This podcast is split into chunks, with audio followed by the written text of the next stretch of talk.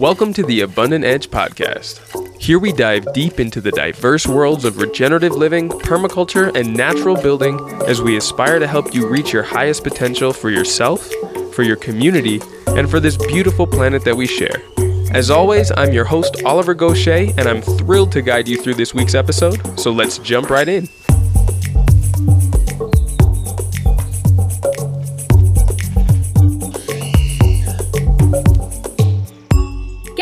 Essentials, written by the world's leading sustainable builders, designers, and engineers. New Society Publishers' Sustainable Building Essentials series covers the full range of natural and green building techniques with a focus on sustainable materials and methods and code compliance.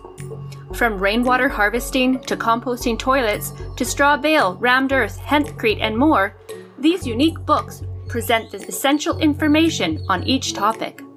Find out more about the Sustainable Building Essentials series at newsociety.com.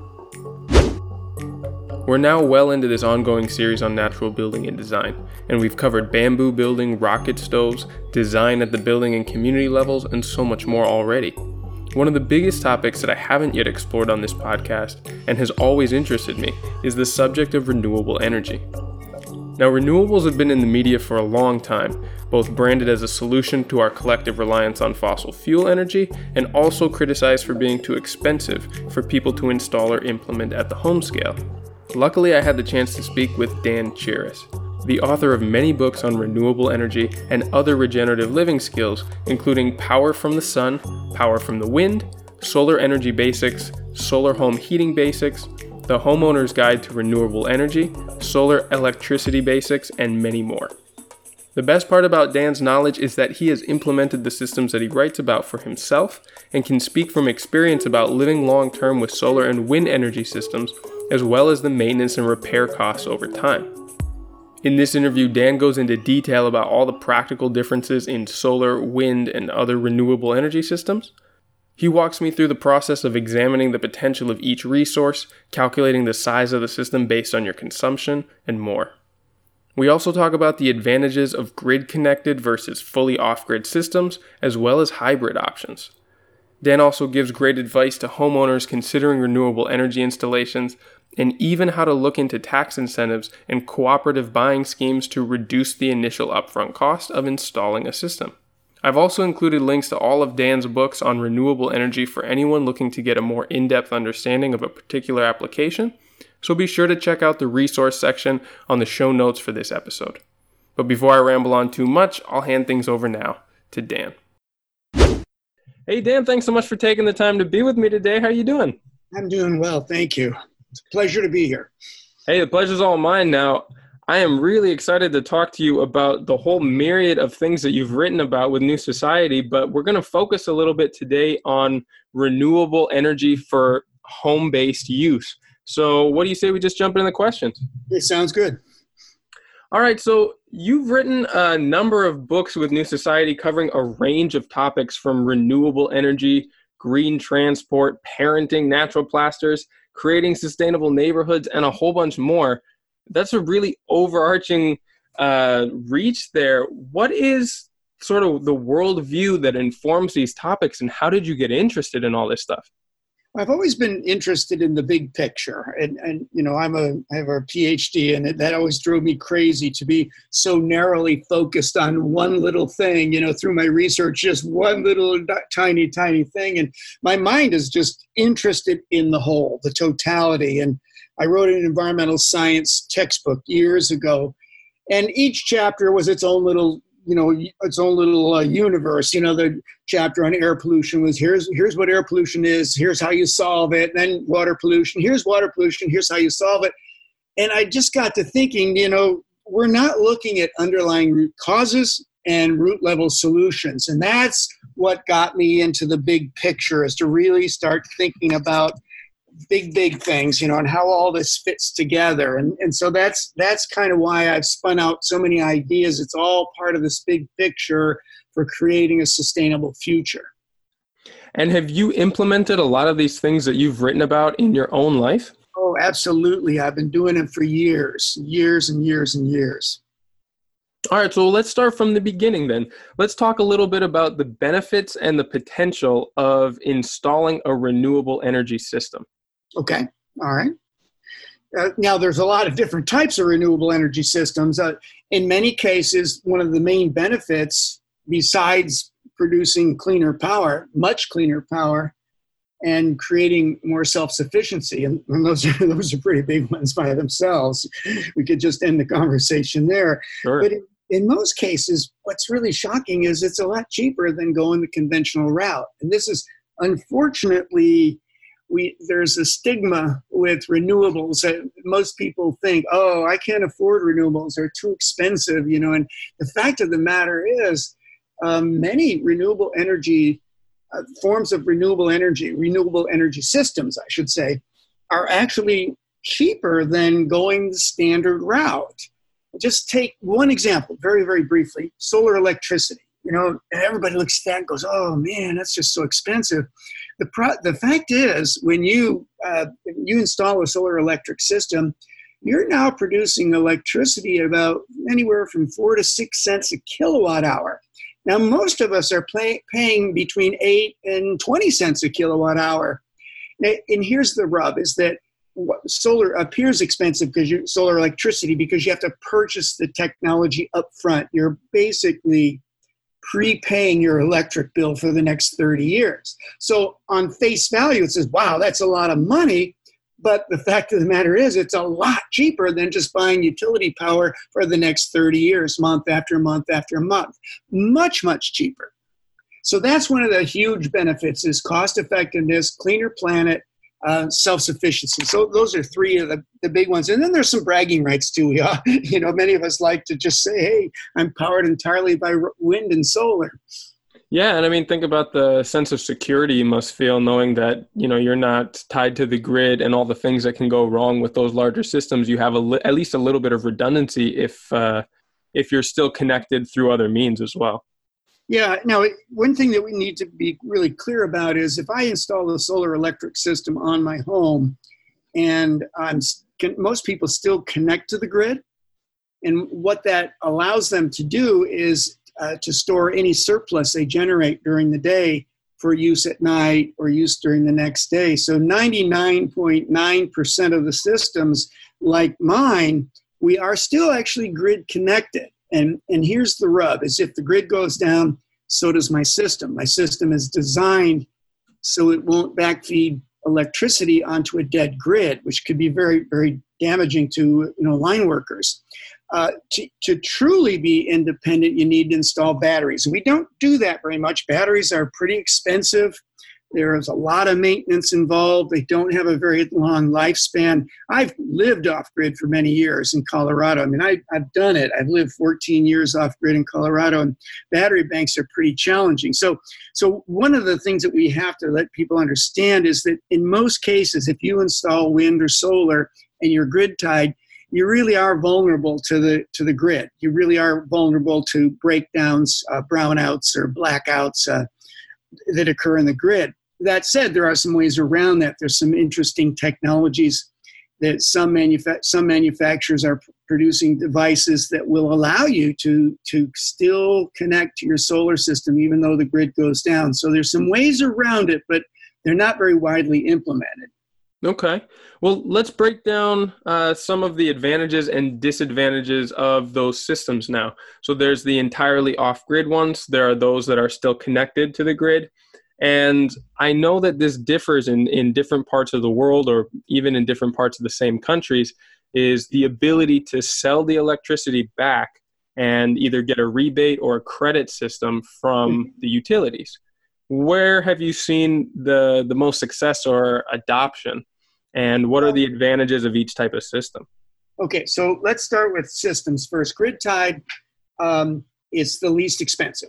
It's the simplest to install and the most reliable. There are just not many moving parts. Okay, there's an inverter and solar modules, and that's about it. So that's the big advantage of grid type. Cheap, cheapest, least expensive, easiest to install, and real easy to maintain, and very, very, very, very reliable. Okay, so that's that's number one. Then we can have grid connected with battery backup. Now that's a system that produces all your electricity, but it keeps a, it has a small battery bank. You know, usually just six or eight batteries um, that are in your basement or someplace safe that are always full of electricity. Their job is simply to wait for the grid to go down. And if the grid goes down for 10 minutes or 10 hours or 10 days, your system converts to essentially converts to an off-grid system. So you now start operating off your solar or wind system with your battery backup. So you become autonomous. Now they're um, they're pretty they're more expensive than grid tied. More com- the batteries. Yeah, mostly, and, and there are more components. There's a battery. There's a charge controller device yeah. called a charge controller that needs to be installed. Special type of inverter. Um, the problem, and I love these systems, the problem with these systems is that in most places, electricity is pretty reliable, so you very, very rarely need your battery backup. As a consequence, most people forget they even exist. And, you know, they might go eight or 10 years without watering their batteries. And I mean, I'm embarrassed to admit this, but I did it just recently. I forgot to water my batteries for a couple years. We just don't run. We just don't have um, power outages where we live. And I went to check the batteries and they were bone dry. So that is a disadvantage, you know, out of sight, out of mind. Those batteries, those batteries need to be maintained. Um, if you do that, then you then you've got power when the grid goes down. Not as much as you used to have because we typically in these systems smaller install a smaller battery bank. It's just for backup loads or most important uh, not backup, but critical loads, the things that we absolutely must have, you know, like big screen TV, you know, the really important stuff in our yeah, lives. no, but refrigerators, freezers, well pumps, that kind of thing. And so the third system is battery based. These are the most complicated. Well, I think they're actually a little less complicated than grid tied with battery backup, but they're pretty complicated, uh, very expensive, much more expensive than a grid tied system but they deliver complete autonomy. They, you basically become your own power producer and you became, become the, the only customer. So you're, you're the utility and you're the consumer. And they're designed primarily for people that um, live kind of far away from a power line. If you live more than two tenths of a mile or so from a power line, it's often cheaper just to go ahead and install an off grid system, a battery based off grid system than to connect to the utility power because it can cost you quite a lot of money. I, I had a, a, customer in Colorado when I lived there, and they lived a mile off the uh, away from the utility lines, and the utility charged them sixty-five thousand dollars just to bring power to these two little tiny cabins. So wow. And they were little tiny cabins. I could have give, got him a lot of solar for sixty-five thousand dollars. Believe me, I could have got ten systems for those cabins. So, so that's where they really come in handy. Um, off-grid systems are popular in Canada because the country's much bigger and they're not necessarily, uh, you know, people aren't always connected to the grid. Off-grid systems are popular in less developed countries where there isn't a reliable grid. They are more expensive and there is battery maintenance. You really need to maintain those batteries every month, check the water level, and if it drops down, fill it with distilled water. So, so that's kind of the main pros and cons. I hope that that helps. There's a lot there to think about. Most people go grid tied because it's the simplest kind of system. Sure. Now, do you have much experience with different types of batteries? I know you're mostly referring to lead acid uh, batteries, the same ones that most people are familiar having in their car, right? And I know yeah. that there are also types that don't need to be watered. At least I've come across them. Absolutely. Um, and yeah. does that make much of a difference in the maintenance costs of keeping I, those things running? I think that it, it's it's it's not costly to maintain them. It's just time consuming. Yeah. And in my my understanding I, have never worked with any other batteries like the lithium batteries that uh, Tesla now makes a lithium battery, and there are other companies that make them as well. These are actually much better batteries for solar electric systems. For one, you can deep discharge them more easily without damaging them. They probably have a little bit longer lifespan. There's no maintenance whatsoever but my when I run the calculations on them, they're it's they're kind of expensive. They're they're going to yeah, pay. they're quite a bit more expensive. Yeah, they're quite a bit more, maybe twice, maybe even three times more expensive than lead acid. So we got to get that price down, but that's definitely something to look into. Have you looked at all into saltwater battery banks? I have not. I have Okay. not. I, I haven't met anybody who's installed one of these systems, but I started doing some research on this myself a little while ago. It seems promising. There's, you know, like any other type of um, battery technology at the moment, there are drawbacks, but it seems to be somewhat of an improvement on the lead acid. So if anybody out there is listening and has experience with the saltwater batteries, please get in touch with me. I'd love to know more. Um, what are some of the other maintenance costs and things to consider in the lifespan of an off-grid system or let's say um, a home scale renewable energy system Well, you know, the grid tied, there's virtually no maintenance whatsoever. I have a, a system on a home in Colorado. I used to live there. Now I rent the property. Uh, the only maintenance that's occurred, let's see, that was system went in in 1996. So figure out how many, yeah, it's 22 years. The only maintenance I've had to do is I had to go up and re, uh, fix a little piece of conduit that was protecting the wire, and I had to uh, tighten a bolt that had come loose. That's it for a grid tied system. Wow. Really really low maintenance really really low maintenance. And and i always encourage people if they're thinking about go, going grid tied to install the micro inverters and the reason i recommend them is they come with a 25 year warranty. So if there's any kind of problem the company will replace them in 25 years that's pretty dang good so i really like the micro inverters i've had personally really good experience in installing them. They've, they've been very reliable. I think I've had one go bad in 10 years, and that Wow. in, in a customer system. So I like them a lot, and, and I like that 25 year warranty. The main type of inverter called a string inverter, um, they seem they don't they come with much shorter warranties, which tells you something, right? you know, if something comes with a five year warranty, that's still pretty good, but it means you're you know you might have some problems after five years. And I've had I've had more trouble with the string inverters having to replace them, and they're pretty expensive to replace three four thousand hmm. dollars. So now when you go to batteries, it's really just a matter either a grid tied system with battery backup or an off grid system, totally battery based system. The the main the main um, uh, maintenance just is every month checking those batteries to make sure that the water level is is covering those lead plates. And it doesn't take that long but um, it's something you must do. Now here's the problem is when most people install batteries the first year there's no maintenance. They're, they just don't require water it's kind of like what we call the honeymoon phase everything is just hunky-dory and then after a year they get very demanding it's like you better be on them every month make sure that water level's correct Hmm. so if you don't and let them and you let them dry out, you've ruined a battery bank. And so now that, that said, there are some really nice automatic watering systems which I highly recommended. That's what I put on my system in Colorado. Actually, it was a it's a system that uh, each battery gets hooked up to a, to a pipe, a tubing, a piece of tubing, and then you just basically stick this tubing down in a, a gallon jug full of distilled water and pump pump the uh, distilled water into those batteries.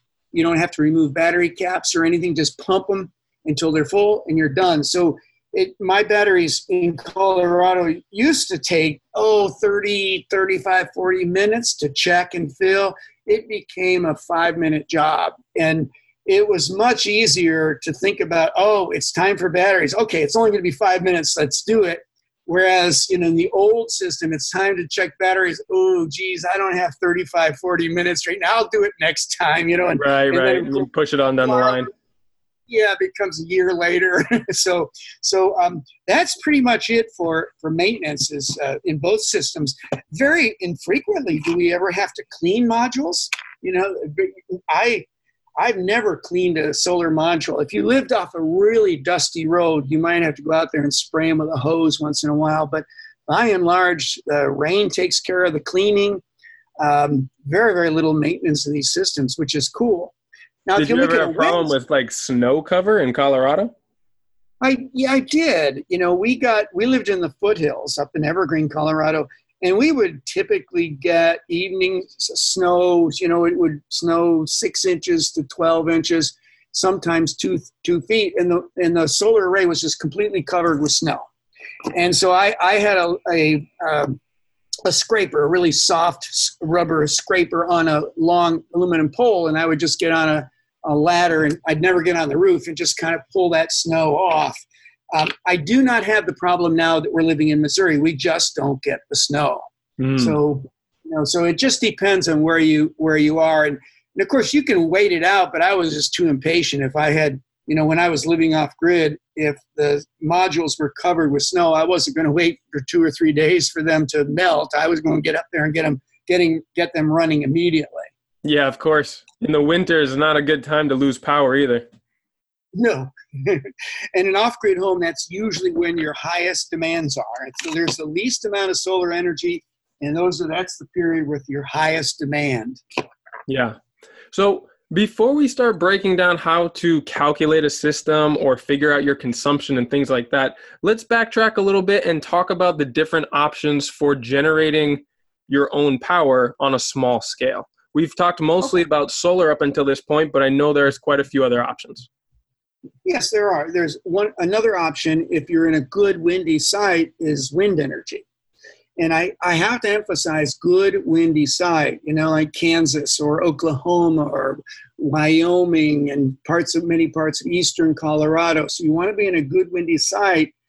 And um, wind energy in a site, uh, in a good site, actually pretty affordable. It's pretty economical. Solar is a little tends to be a little cheaper just because of this mass production of solar modules. So solar's kind of done this, you know, it's kind of taken over the market just because it's it's less expensive. But wind is a great, great resource, amazing resource in a lot of areas. Uh, don't let anybody talk you into putting a turbine up on a short tower, though. In order to get the power you need, that turbine really needs to be up there 100, 120 feet above ground surface. So it I, I, really like wind. I love wind. I have my own wind turbine. I'm a nationally certified wind site assessor. I've installed a bunch of them, but um, there are fewer places where they're suited, where wind systems are suitable, and um, they do tend to be a little more costly just because the price of materials that go into wind turbines haven't decreased like they have in solar. Hmm. And the now no, another, so as an assessor, what would you consider a site that shows a lot of potential. Like, what kind of constant or high wind speeds are you looking for in an area? Personally, I would like to have at the tower height, say at 100 or 120 feet, I'd like an average wind speed of 12 miles an hour at least. And that's um, all throughout the year or through most seasons?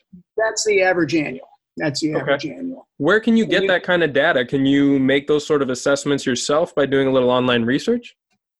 Yeah, there. Well, you know, it's pretty tricky, but it, there is a NASA has a website. It's uh, uh, the name is forgot. I've slipped my memory right now, but there NASA has a website for solar energy and meteorological data, and it you can actually go to your site. You know, the longitude and latitude, plug those numbers in, and it'll give you a chart.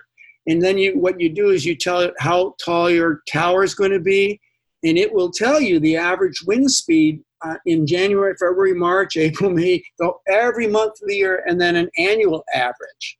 Um, so that's that is one good uh, way to do it. It's a little tricky if you're not trained. I mean, it's a little hard to navigate through that website.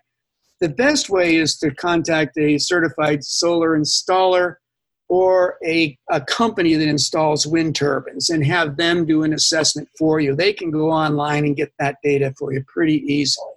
Okay, good.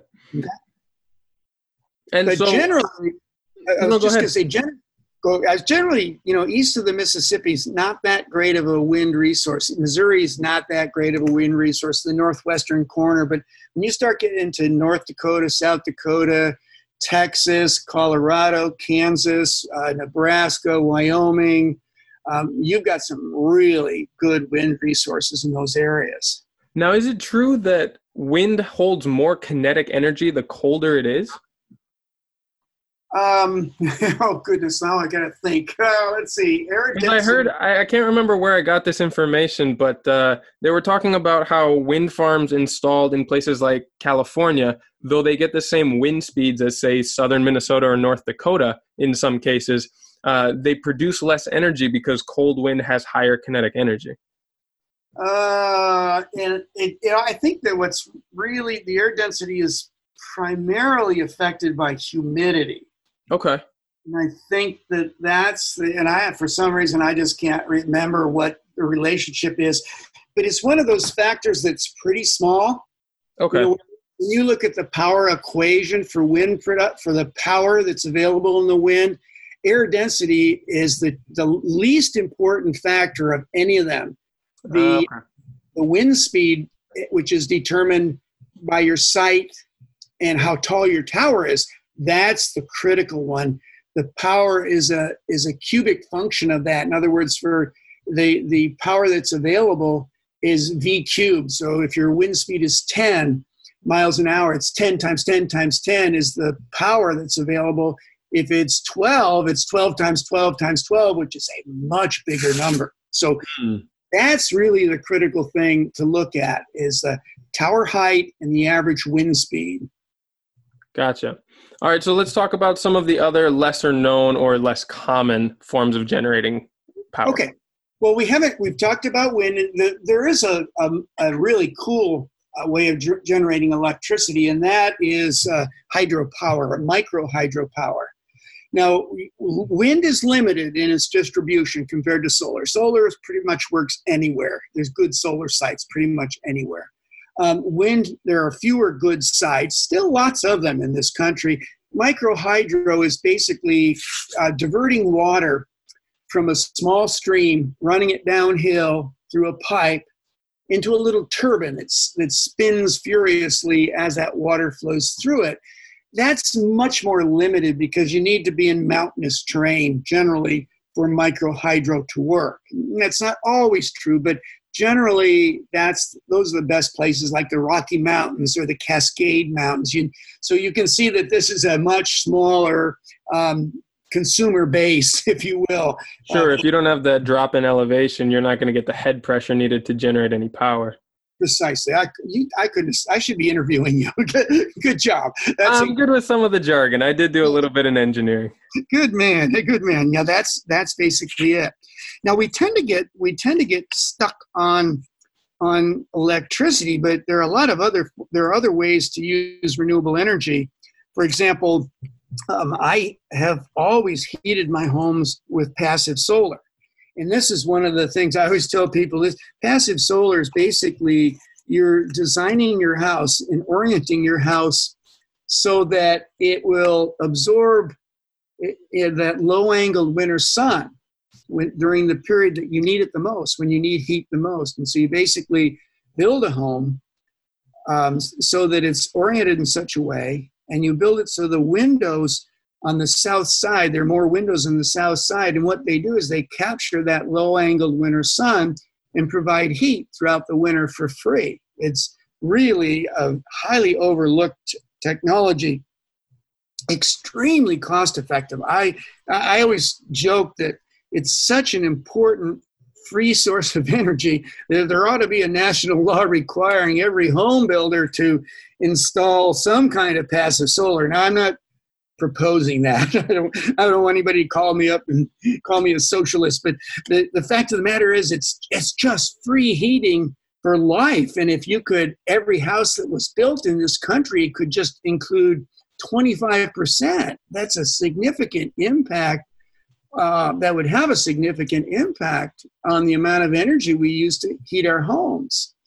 And what's really cool about passive solar this idea of just capturing that low angled winter sun through south facing windows is everything you do to incorporate passive solar heating will actually help your home stay cooler in the summer.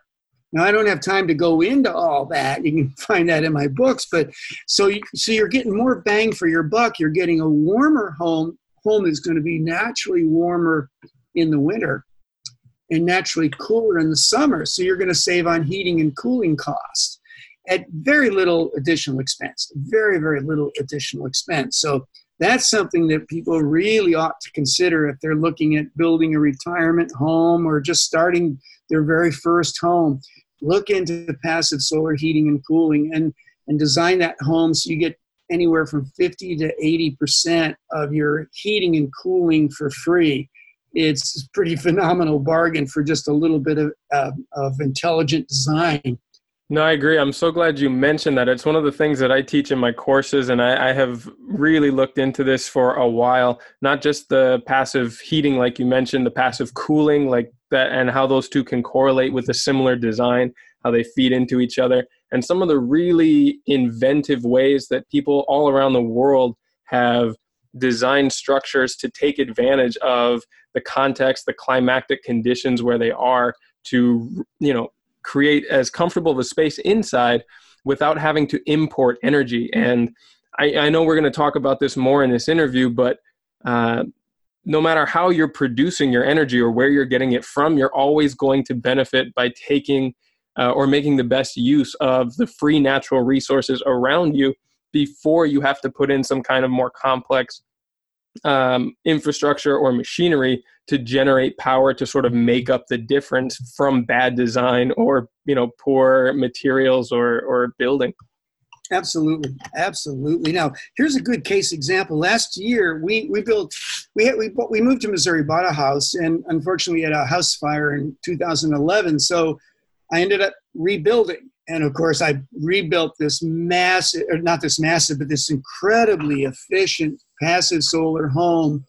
Um, our our 50 walls, you know, most homes are like R19, R100 ceilings, uh, glass on the south side. And last summer, we have a we have a what's called an air source heat pump or a mini split for for some of the summer days to kind of cool it off. And last summer it broke down, and my wife suggested, let's see if we can make it through the summer without AC at all, any AC at all.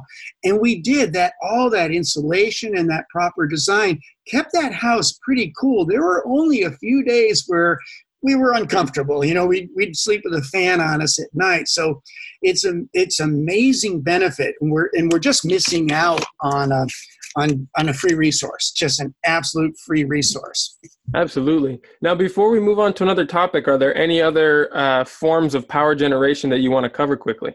I would. I'd like to cover solar hot water. Now, for years, um, we've been installing solar hot water collectors on roofs, and basically what they're designed is to heat your water in your home for its domestic hot water. Some of these systems can be expanded and be used for space heating, but that they're not too cost effective. But the solar uh, solar hot water for domestic hot water is pretty cost effective. What we're finding though is that there's some new technologies that are kind of knocking them out of the out of the out of business. Is so if you're thinking, hey, I'd like to get free hot water or solar heated hot water, what we're finding is that it's much cheaper to just install about three or four solar modules and in your home install what's called a hybrid water heater. And a hybrid water heater um, basically will suck air, suck heat out of the air, say in your basement, it will heat your water. And so you can get most of your heat, most of your hot water just from heat in your home.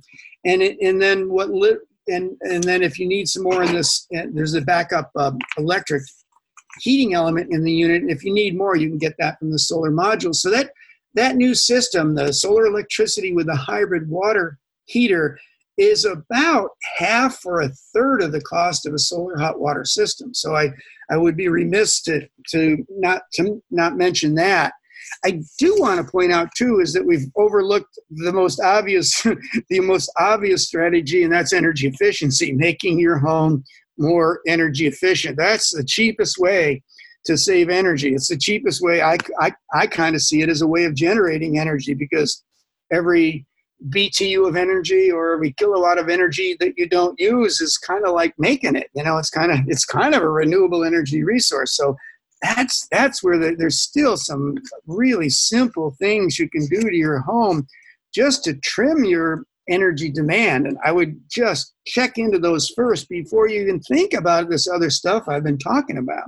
Well, it's like you talked about in your house with the higher levels of insulation, the glass put on strategic parts, especially high insulation in the roofs where most people lose all of their heat. Or, I mean, I guess cooling is a little bit different, but ventilation comes more into play uh, when you're talking about summer months or hotter climates. Um, but yeah, I mean, that's a whole nother topic. We could go for at yeah. least another interview just on mm-hmm. efficiency and how to cut energy oh, consumption on its own. Um, maybe we'll do that again sometime. But let's. I'd be happy to. There one thing I would say in the summer, most people don't realize it, but 40% of their heat gain comes through the ceiling. As the during on a hot summer day, your attic will get up to 150 degrees Fahrenheit, and then that heat leaks into your home. So mm. adding adding that insulation for the winter also protects you in the summer. Just really important point. Yeah, yeah, that outer envelope is really key, especially if you live in those climates where there's a big temper di- differential between seasons where it swings oh, like that. Absolutely, absolutely. Yeah, I've uh, I've had a lot of a lot more experience working in areas with very uh, forgiving climates. My last projects were in Guatemala, and we didn't even have to think about insulation because we're in a climate that they call uh, permanent spring, uh, siempre primavera. And so there was a lot that we could get away with, but now that I'm uh, moving around and working in other places again, I'm like, okay, gotta gotta think insulation once again. Yeah, definitely. All right, so let's start uh, where we were talking about before, from the beginning in calculating your consumption and leading into how to size a system and assess which of your options are going to be best for your context. Okay. All right. And now assessing how much energy used, you, how much energy, both natural gas or propane and electricity, is pretty easy if you've been living in a house. So if you're, you're in a house now, all you need to do is look at your utility bills for the last couple of years. And I like people to go back two or three years at least. Go back as far as you can. Well, two or three years, and then and then one look for trends. Is the energy use increasing? If it is, you want to take that into account. If it's decreasing, you want to take that into account. But you can simply go to your utility bills and determine how many kilowatt hours of electricity you use. It's all it's listed there, and the kilowatt hours is a, is a, what they the utilities. It's a measurement the utilities use to um, charge you to bill you. So you can get that information, kilowatt hours used per month, per year, uh, from your bills and then you can average it together. Or you can also go online, oftentimes to your utilities website. If you have your account number, they will that information will be available to you. And with that information, then you can size the solar electric system. And then you just basically there's some calculation, a simple calculation you have to do to determine that. You're best probably to you know to let a solar designer do that for you and size your system for you um, because they will also take into account any possible shading. Say you're going to put a solar array on your roof, but it's shaded 10% of the year. You need to take that into account. Um, and say your roof isn't exactly oriented to true south, uh, which, you know, if, if it's not exactly oriented right, you'll have to take that into account. But it's, it's not that difficult to find out how much you use and then to determine a system size based on on your annual energy consumption.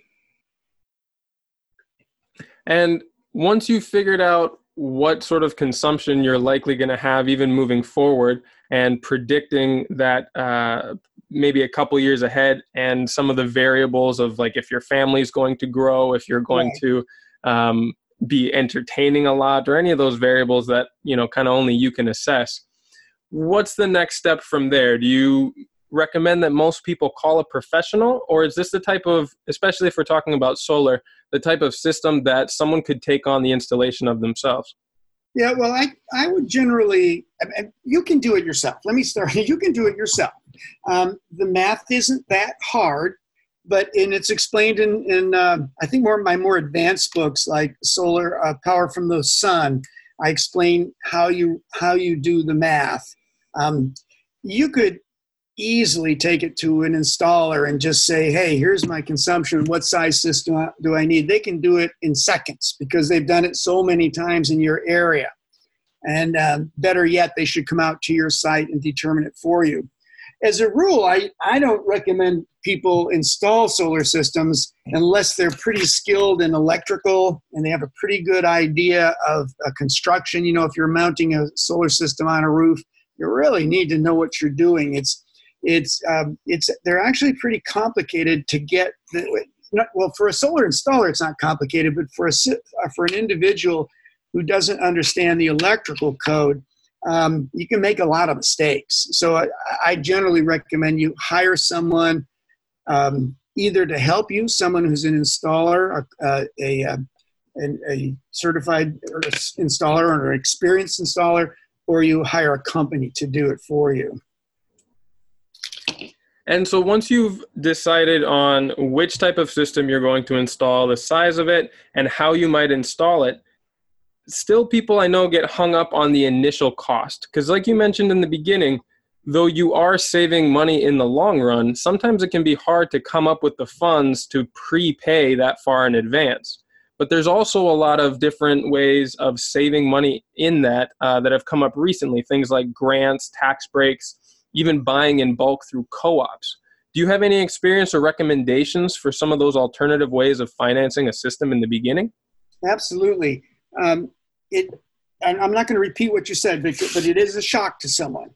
And, and so, as an installer, what I always did was I showed people here's your initial cost, and here's what the electricity is going to cost over its lifetime using solar versus the utility grid. And that's pretty convincing when they find out they're going to be paying two or three times more by just staying on the grid. Um, but, but, you know, some people just can't come up with $25,000 or $30,000. You can take a loan for it. That's one option. Uh, there are other options like community solar. One, this is a this is a, a, a movement that's popping up and becoming quite strong in states like Colorado and California there are companies that install solar systems either on property or on, on buildings. They'll install big systems.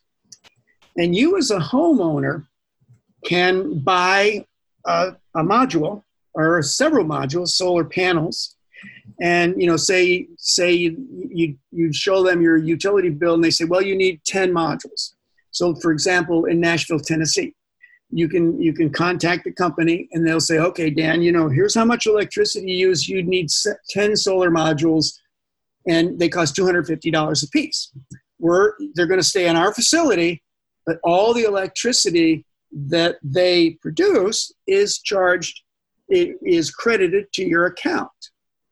Now that said there are other places that i've, I've run into uh, to companies that are actually doing this for free. They're they're not charging customers, and like in West Virginia, there are companies that not even charging customers. You just sign up, and they and they basically start the the electric power that comes from their their um, solar farm gets credited to your account, and is no additional upfront cost, which is crazy, crazy cool. That is wild. What's yeah. the incentive in that for them? I don't know. They must. I am not sure what they're doing. They. I wonder if they've got a different funding model. They might. They might be selling it to the utility indirectly, and you know they're generating it at a at a at a lower cost and just selling it to the utility. And I, I honestly don't know what their what their model is. I was shocked when I heard about it. I was absolutely shocked. Hmm.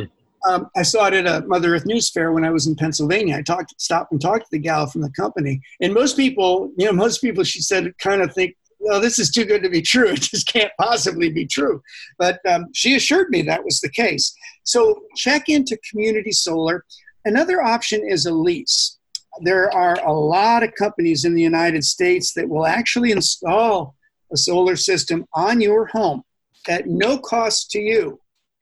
And basically, they pay for the equipment, they install it, and you get electricity now from your solar system and you pay them directly. So let's say, Oliver, you say you're paying 10 cents a kilowatt hour from the utility grid, from your power company. They would maybe charge you nine to nine and a half cents a kilowatt hour. So you get a little bit of a savings. And usually after about 15 to 18 years, that solar system is yours. So from that point on, your electricity is free. So the, the advantage of that is you don't have to come up with upfront money. The disadvantage, and someone else handles everything. The disadvantage is that you don't get all the tax breaks and you know things that the, the benefits. You're okay. Yeah. If, if you had installed that system yourself, um, you'd you'd be generating electricity roughly at six cents a kilowatt hour. So it'd be cheaper for you in the long run to do it yourself. But if you don't have that upfront money, this is a way to get into the market. And like I said, after 15 to 18 years, that system's yours. And these systems will operate easily for 30 years. You know, the modules come with a 25 year warranty. you have got another 15 years of free electricity. So it's a heck of a way to get into solar. It's an awfully good way. Now, less common, there are some communities where people will go in together and buy modules in bulk. You know, they might they might the 10, 10 or 20 families might go in together and buy a trailer load of modules and they end up getting a pretty good discount. Now, there aren't too many programs like that that I've heard of, but it is something to look into to see if there are any kind of community uh, programs where, where they're buying in bulk and, and getting the equipment at a discount and saving customers money that way.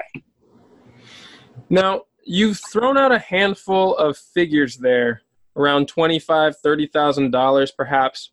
Is that reflecting sort of the the size or the cost of a system that would accommodate sort of the hour or the average power consumption of a U.S. home?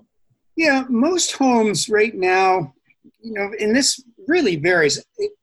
Most homes that are mixed fuel, in other words, electricity and natural gas or propane, most of them will require about a 10 kW system, a 10,000 watt system. And it's about $3 a watt. National average is a little higher. It's like three and a quarter or something. So you're looking at roughly $32,000 is your upfront cost for that solar system. Now, right now, there's a federal tax credit at 25%, so you get that back. So the system would cost 25% less than that. So so $8,000 less than that would be your cost. Now, if you've got an all electric home, Lord, now we're looking at double or triple that size. So it, it's, it, it's more costly.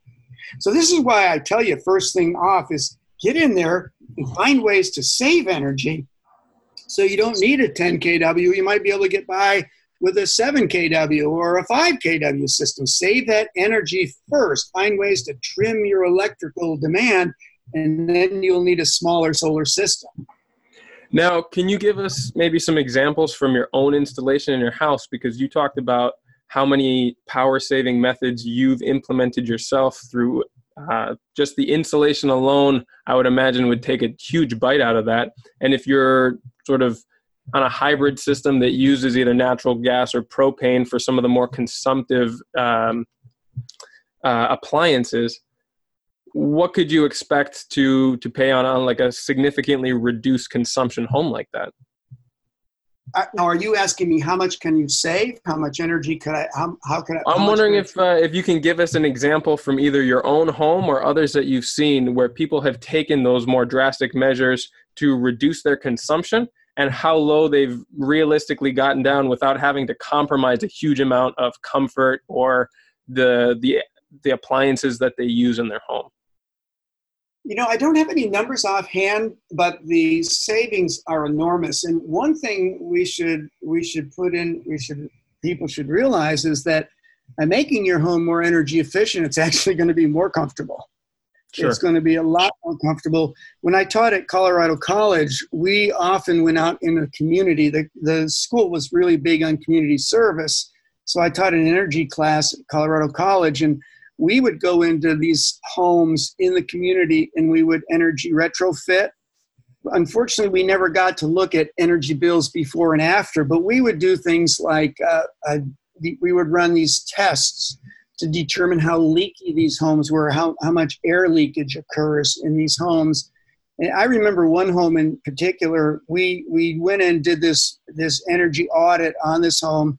And we, this device that we use to measure leakiness basically simulates a 20 mile an hour wind blowing on a home.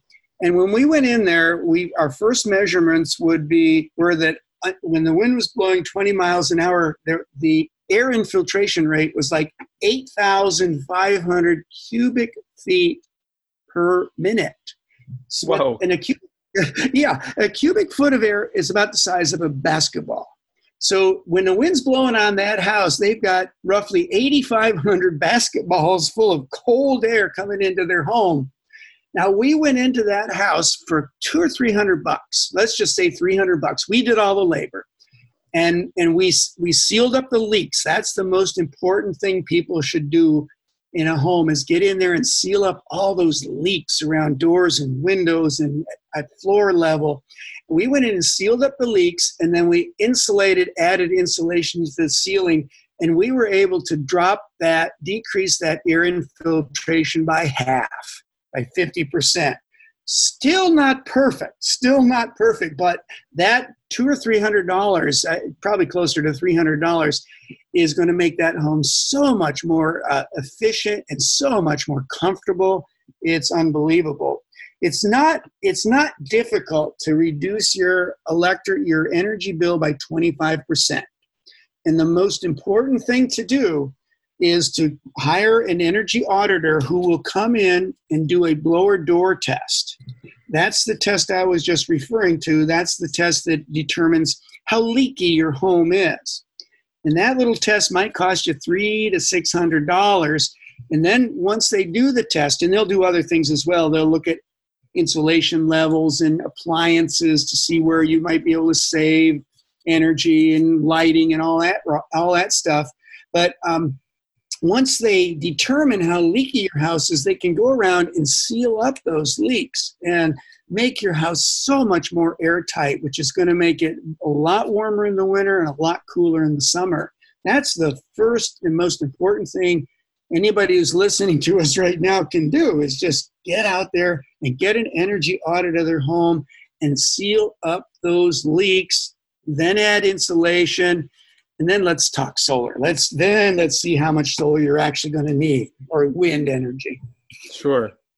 Now, along those lines, Dan, I'm wondering your take on new, more energy efficient appliances. Because from what I've heard, though there have been a lot of advancements in the technology, as people use less in their appliances, they just use their appliances more often to make up the difference. Have you heard much about this? Well, I don't, you know, I don't know if that's true. Like with, you know, if you buy an energy efficient refrigerator or an energy efficient uh, freezer, you're just you're going to save enormous amounts of money. I I started in this business in the 70s, and a typical refrigerator in the 70s used upwards of 2,000 kilowatt hours a year. Now you can get a fancy refrigerator with ice in the door and automatic defrost that maybe uses maybe uses a quarter of that electricity. So it really pays to buy energy efficient appliances. Mm. Absolutely. Now, what kind of what what uh, what particular what appliances have you been hearing about? That, that's a kind of a generalization. What what have you been hearing about that people use more of?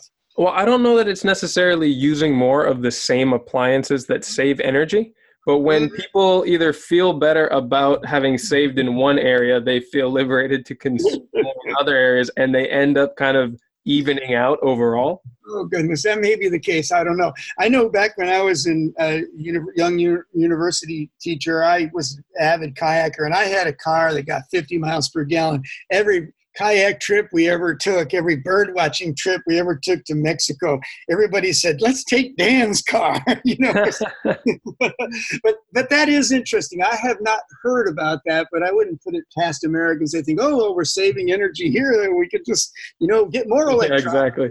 They get lax about other things. I yeah. can see it. Um, I think like people eat chicken for dinner so they can have a dessert. You know, the lower fat meat. Sure. You know, so dessert, sure. Kind of phenomenon. that's a, that's a whole level of psychology that I don't know anything about. but so along the lines of these appliances, have you seen any other promising innovations and advances, especially in home scale renewable energy systems, that that you'd like to mention here, that give you a lot of optimism that these will be implemented more widely soon? Well, um, there are some really, in, if, if we're talking uh, renewable energy systems, there are some there are some new technologies on the horizon. And um, well, people always ask me, you know, should I just wait? You know, if you've got a solar cell, it's 17 or 18% efficient now, you know, shouldn't I just wait till they get up to 25 or 30%? And and my answer is almost always no. No, my answer is always no. Is get it now. Um, you know, the improvements in efficiency have been very, very slow to make it to market. And when you hear on the news about some brand new solar cell, it's 30% efficient, and you've got a, some solar guy trying to sell you one that's 18% efficient, bear in mind that that 30% efficient solar cell is in the laboratory. you know, they, it's sure. not made in commercial production, or if it is, it's used solely in outer space where they can afford to put an expensive solar module out there. Right, so right.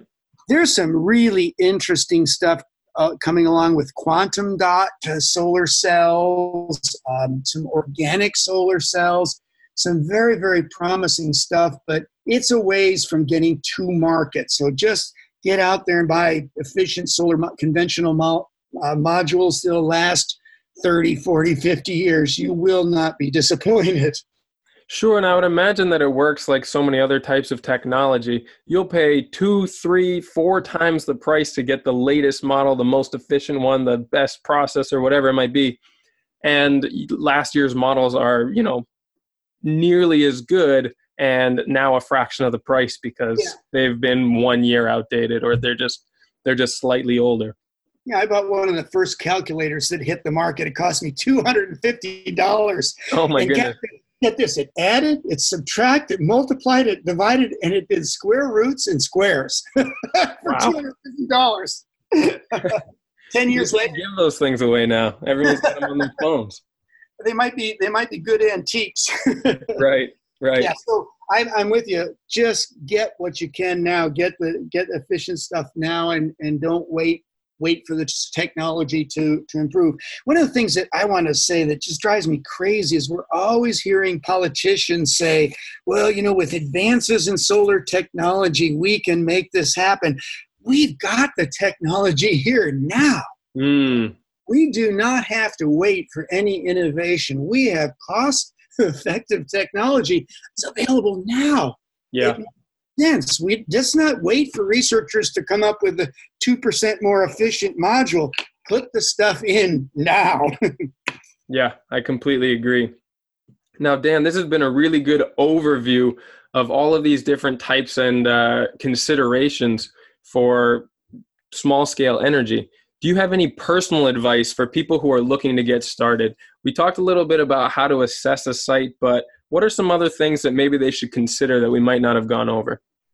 Well, we pretty much covered everything. I mean, looking at, first of all, um, how much energy they use. This is where, I, if I a client came to me and asked me that question, I'd say, hey, let's, how much energy do you use? How much energy do you use? Where can we cut back? Let's do that now let's think about the solar system or a wind system. Now, and the, the next level of thinking is do I want grid tied, off grid, or grid tied with battery backup?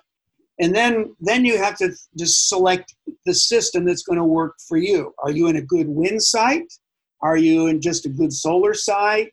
Um, do you need solar electricity and hot water? You know, that's the thinking process really is that how do we how, how can we be more efficient what kind of system do I want? Do I want to be off the grid or do I want to have that backup power or do I just not care? You know, our, our um, uh, grid interruptions so rare that it doesn't make sense for me to go off. And, and then then you have to carefully select what what whether you want solar electric or wind electric or um, uh, micro hydro, but don't forget hot water. Don't forget space heating. I mean, that's that's pretty. We pretty much covered it. And if you start looking for installers, find someone who's been in the business for a while. Um, it just makes sense to go with people that have been doing it for a for a goodly amount of time. They they have the most experience. They know what they're doing. So look when you when you shop around. I hate to say this to all the newbies in the field, but you know, just look for people who've been in the business for a while and and, and maybe five or ten years, and look at how many systems they've installed. Uh, what uh, what kind of reputation they have. It's really good to check out in advance. Call some of their customers and how were they? Did they get the work done quickly? Did they do a good job? You know, were they clean? You know, did they clean up the work site? If you had a problem, were they there the next day or the you know two days later, not two months later? And you know, that's the sort of thing you need to look in, into as well. Absolutely, I think that's good advice just for generally looking for any service provider. Absolutely. Great. So, Dan, before I let you go here, can you tell our listeners how they can get in contact with you and find many of those resources and books that we've been uh, glossing over? Well, all my books are available in bookstores and through my publisher, New Society Publisher, but also through the more conventional out, uh, outlets like uh, Barnes and Noble, and of course, Amazon.com. So you can get your books there. I used to sell them through my website, but I've closed that down and and we're just basically selling through the conventional sources.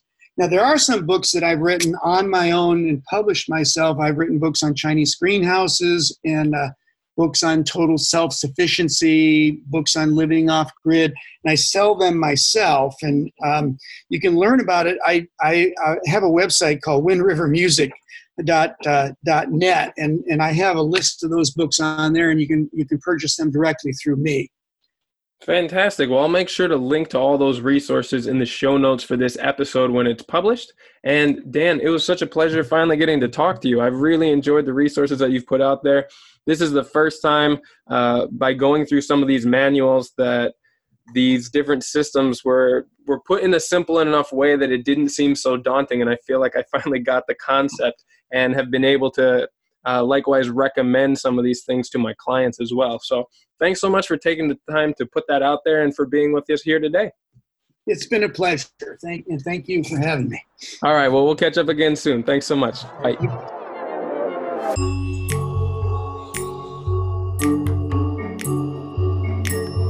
Thank you so much for tuning into this week's episode. As always, you can find all the show notes for this and all other episodes at abundantedge.com by clicking on the podcast tab in the navigation bar. On the website, you can also find a whole range of educational articles, as well as the services we offer from design and consulting to education. While you're there, don't forget to take a look at the courses and workshops we offer, which are all designed to empower you to take back control of your life by giving you the skills to produce your own food, manage landscapes regeneratively, build your own homes and structures with natural materials, and most importantly, to dream ever bigger about the highest potential that you could achieve for yourself, your community, and the planet that we share. I'm very grateful to all of you who have added comments and send feedback to me. Your contributions help this to be the conversation and dialogue that it's meant to be. For anyone else interested, you can email me and the whole team directly at info at abundantedge.com and all of your feedback makes these episodes and interviews so much more engaging and help me to give you the information and content that you want. Thank you so much for listening, and I'll see you again in next week's session.